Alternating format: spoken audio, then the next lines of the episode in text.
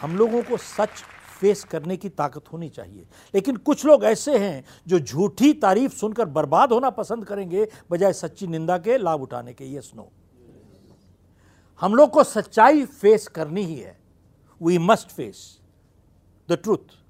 आपको एक उदाहरण देता हूं। मैंने हम लोगों ने बीस साल पहले सिंगापुर में एक ऑफिस खोला था, तो मैंने एक टैक्सी ड्राइवर को एक बिजनेस कार्ड दिया अपना।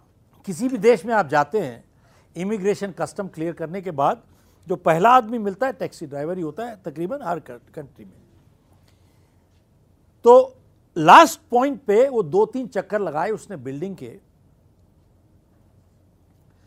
तब गाड़ी रोकी उसने एकदम एंट्रेंस पे, तो मीटर पे चढ़ा था ग्यारह डॉलर। तो मैंने जेब से ग्यारह डॉलर निकाले, मेरे से साहब इसने दस डॉलर लिए। तो मैंने कहा, हेनरी आपके मीटर पे ग्यारह डॉलर चढ़ा हुआ है, आप दस क्यों ले रहे हो? कहता है, साहब मैं एक टैक्सी ड्राइवर हूं, मेरा फर्ज है आपको सही डेस्टिनेशन पे सीधा लेके आना।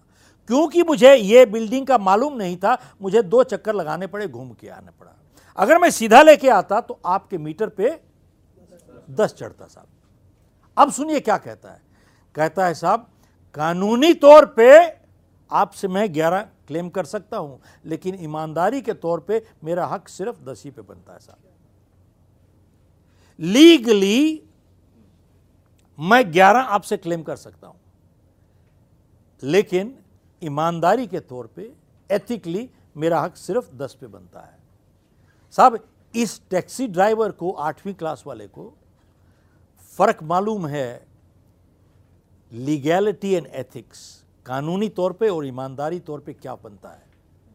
हमारे वकील और जजों को जाके इससे सीखना चाहिए। साहब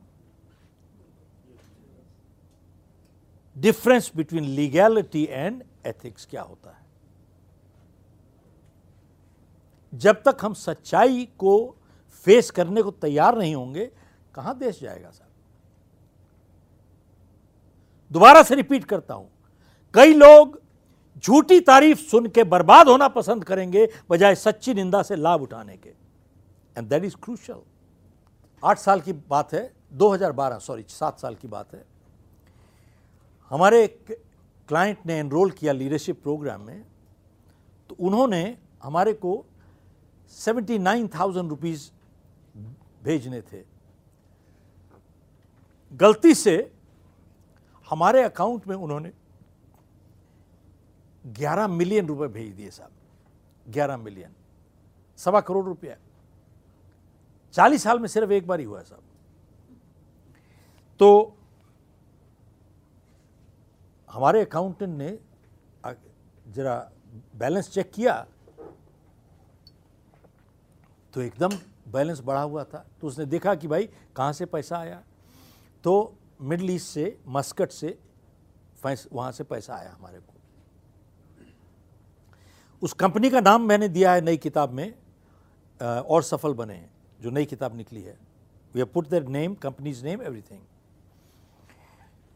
तो जब उसने देखा कि भाई यहाँ से गलती से पैसा आ गया हमारे अकाउंट में, तो मेरे दफ्तर में आता है मेरा अकाउंटेंट, मुझसे पूछता है कि साहब इतने पैसे वहाँ से आ गए, क्या किया जाए इसका। साहब एक बात बताओ, अकाउंटेंट को मालूम नहीं है क्या करना चाहिए उस पैसे का, मेरे से क्यों पूछ रहा है? जानते हो, मेरी नियत टेस्ट कर रहा है वो मेरा accountant. Are you with me? तब मैंने उससे पूछा कि भैया मैं बहुत ट्रैवल करता हूं, मैं अगर नहीं हूं यहाँ पे और ऐसी स्थिति में आप क्या करोगे? अब मैं उसकी नियत टेस्ट कर रहा हूं। तो हमने कहा कि देखिए, पहले तो उनको मालूम नहीं है, उनको मालूम ही नहीं था। साहब पहले तो उनको खबर कीजिए आपने पैसे गलत भेज दिए हमको, और फिर बैंक में इंस्ट्रक्शन दीजिए, लिखित के बगैर वो नहीं ट्रांसफ़र करेंगे वापस। तो हमने जब उनको फ़ोन किया तो वहाँ से एकदम घबरा के, तो वहाँ से फ़ोन आनी शुरू हो गई। बहुत बड़ी कंपनी है, billion dollar company, but anyway eleven million is eleven million. तो हमने कहा भाई पाँच मिनट का टाइम दो, अभी भेज के आपको ख़त्म कर। तो भेजने के बाद जब ट्रांसफ़र हो गया तो हमने पूछा कि आप क्यों इतना घबराए हुए थे भाई, जब आपको तो मालूम ही नहीं था, हमने ही आपको बताया है। तो उनका जवाब ये था कि जानते हैं इस हिस्से दुनिया के लीगल सिस्टम यहाँ काम नहीं करता साहब, कोई लीगल सिस्टम काम नहीं करता। और हमारे को ये आ, सोच थी कि पैसा मिलेगा कि नहीं मिलेगा, मिलेगा तो कब मिलेगा, आप रख सकते थे बहुत देर तक। तो और रकम थोड़ी सी ज़्यादा थी, बोले रकम रकम थोड़ी सी ज़्यादा थी। तो हमारे दफ्तर ने उनको चिट्ठी एक भेजी वापस कि देखिए हमारे जितने प्रोग्राम हैं ये सच्चाई और ईमानदारी पे आधारित हैं और हम लोग अपने दफ्तर में भी ईमानदारी प्रैक्टिस करते हैं। और हमारे दफ्तर में ईमानदारी रकम के हिसाब से नहीं नापी जाती, बढ़ हो कम हो ईमानदारी ईमानदारी रहती है। तो क्यों अगर रकम से नापी जाए ईमानदारी तो इसका मतलब है ईमानदारी कोई नहीं, हमारी प्राइस फ़र्क है साहब, आवर प्राइस इज़ डिफरेंट। खैर उनका जवाब आया हम लोगों को बहुत अच्छा कि बाय मिस्टेक हम लोगों ने पैसे भेजे एंड थैंक्स लॉट। साहब मैं आप ये से ये अपनी बात आज क्यों ये कर रहा हूँ, पहली बात तो मैं कबूल करना करता हूँ कि जब हम कैरेक्टर की ईमानदारी की बात करते हैं, क्या मैं चौबीस कैरेट पवित्र हूँ साहब? पहला तो मैं कबूल करता हूँ मैं चौबीस कैरेट खरा नहीं हूँ, खुद भी नहीं हूँ, और ना ही मैं कोई ऐसे इंसान को जानता हूँ जो चौबीस कैरेट प्योर है।